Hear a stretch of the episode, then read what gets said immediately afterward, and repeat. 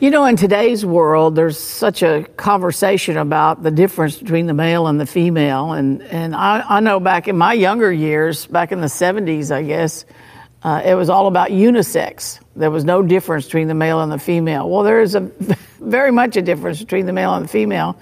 And today we want to look at where our thinking is different and how that all came about.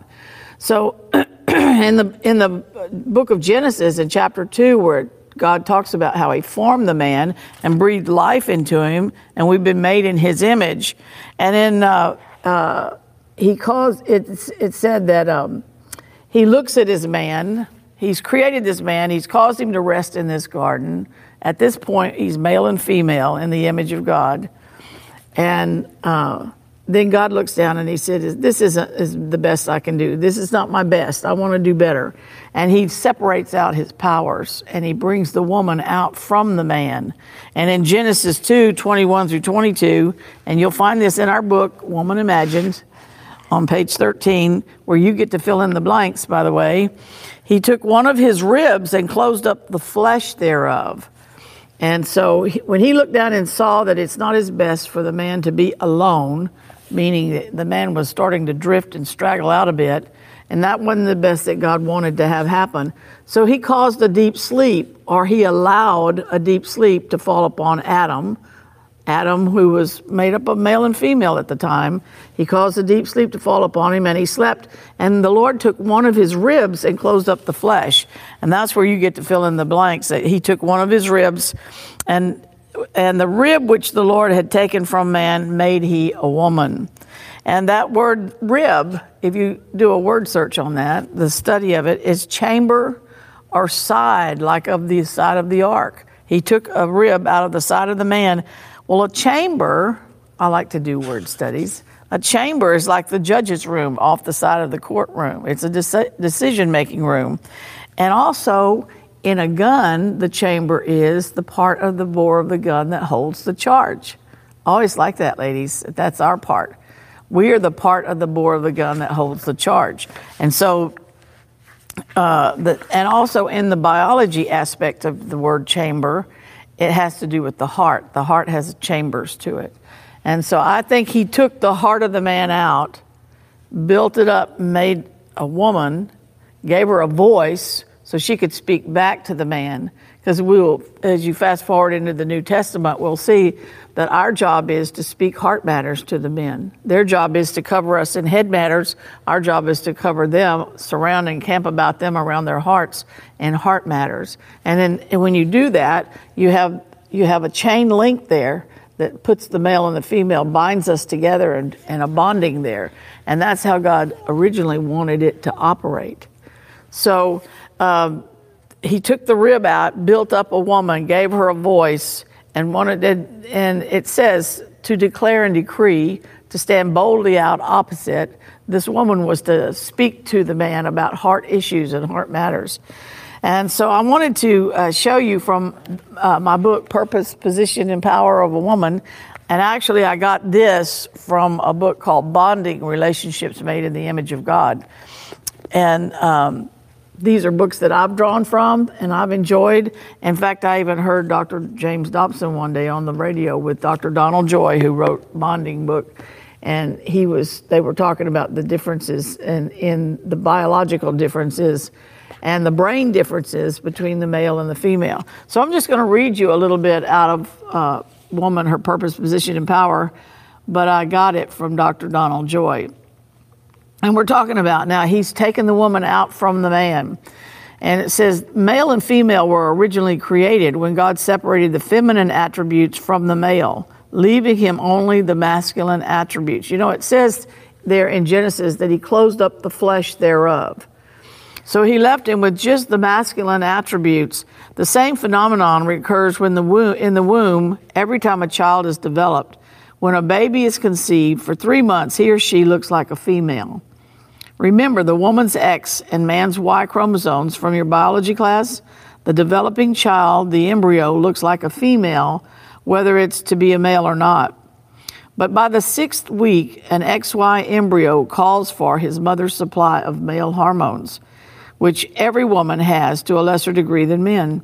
When these hormones rush into the developing child, sexual differentiation occurs in two areas the genitalia and the brain.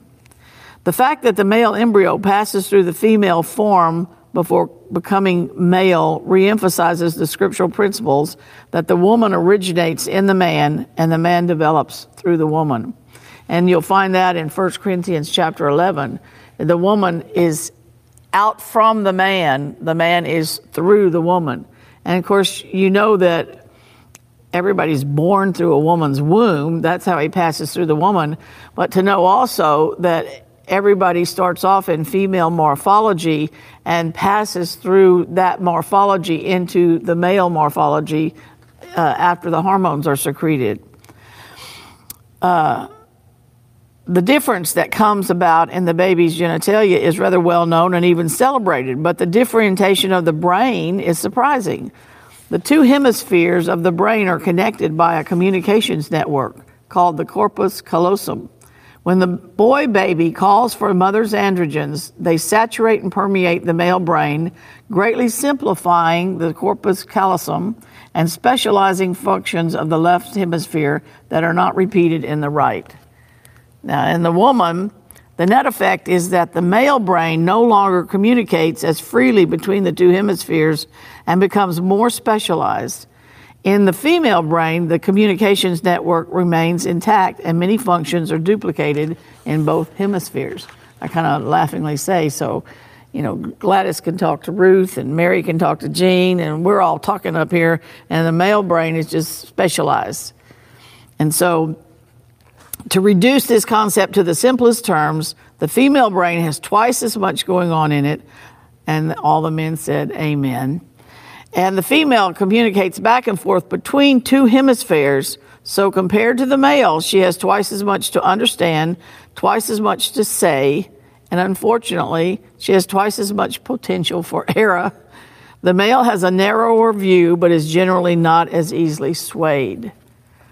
So I, I just think how important it is that we need each other, that I need uh, the man's thinking I need to hear that, that I need to judge what I'm thinking and hear what they're thinking. And between the two of us, we can get God's thinking. And I think He intended us to get along that way. It's really, really important for us to learn to respect. And I don't want, I don't want this to be limited to a marriage because this operates, ladies, as single or married. This operates. You learn these principles to the greatest degree in a marriage, the most intimate and intense degree in a marriage, but these principles function at the office, they function in church life, they function in family life of any kind. They function. So the the woman learning to respect and honor the male and the male learning to respect and honor the female and to understand their each other's weaknesses.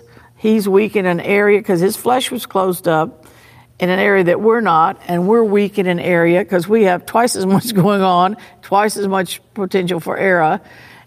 And so we're weak in an area that they're not. So if you put these two together and we can communicate and, and honor one another, I always think a lot about uh, the book of Judges where Deborah and Barak, in Deborah and Barak, they uh, functioned together as male and female, but they were married to different people. Deborah was a judge in Israel. She worshiped on the high places. She, she was highly respected uh, as a judge in Israel. And Deborah could have pulled together an army and gone out and beat the enemy. But she knew, because God had told her, that Barak had the call for that. And she went to Barak and said, Hath not the Lord commanded thee? And she told him what God had said. And he depended on that. He, he liked hearing that between the two of them functioning in their male and female aspects won the war for Israel. So I just want you to know that it's real important. And also, you may have an attitude about men, or men, you may have an attitude about women. We've got to get those things healed because they're both aspects of who God is, and we need to learn to respect that. I don't want to live without the male influence. And men shouldn't want to live without the female influence. We just need to learn our strengths and weaknesses and to respect those. The, I like to call it We're called to an office of the feminine aspect of God or the masculine aspect of God. We're called to a position, an office. We're called to an assignment, if you will, to live out that aspect of who God is in the earth. It's just very important that we get healed. And like I said before, I needed to be healed in that area. I did not have a good attitude about men in my early days. But God healed that because I was missing out on an aspect of who He is. And I didn't want to do that. And I know you don't either. So stay tuned. We'll be coming back with more and more lessons. And I look forward to being with you again. Thank you for listening to this podcast. We also live stream on Facebook and YouTube on Thursdays at noon. Hope to see you there.